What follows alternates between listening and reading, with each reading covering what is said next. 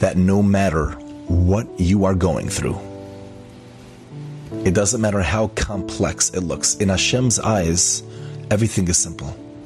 Everything is clear. Everything is for a purpose. And everything has a plan. And everything and anything could be dealt with. And we see that from the Medrash. We see this from Nadav and Avihu, their mistake. We see it from this story. But you have to believe it. You have to realize who Hashem is, right? You don't tell Hashem how big your problems are. You tell your problems how big Hashem is. There is nothing too complicated for HaKadosh Baruch Hu. Now, it could be that Hashem wants to hear our tefillas more. We know by the Imahos, they were all barren, they were akaras. HaKadosh Baruch Hu wanted to hear them daven. HaKadosh Baruch Hu wants us to be lifted up. He wants us to go to new levels. And therefore, we have to step up to the challenge. But we can never, ever give up hope. Because no matter what you're going through, there is always a way out for HaKadosh Baruch Hu. And it's not even complicated. It's not like how, uh, sometimes you see something boom in one second, it all becomes clear how it made so much sense. And attack it was so easy. In one second, like no big deal. I finally found out what it was. No big deal.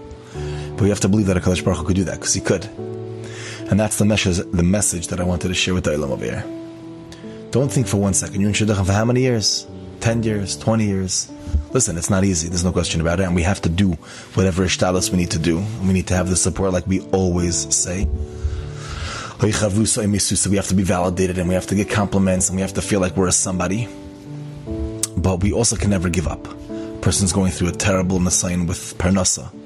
A person's going through a terrible nisayon with a child going off the derech. You never know. All, all, it is sometimes is one Rebbe. The child meets that one Rebbe and everything changes literally overnight. So there's always a way out. But we have to believe and we have to daven and we have to do our shtadlus. But the yisod I want to give over is don't lose hope. Never give up. No matter how close the sword is to your neck, you never ever give up.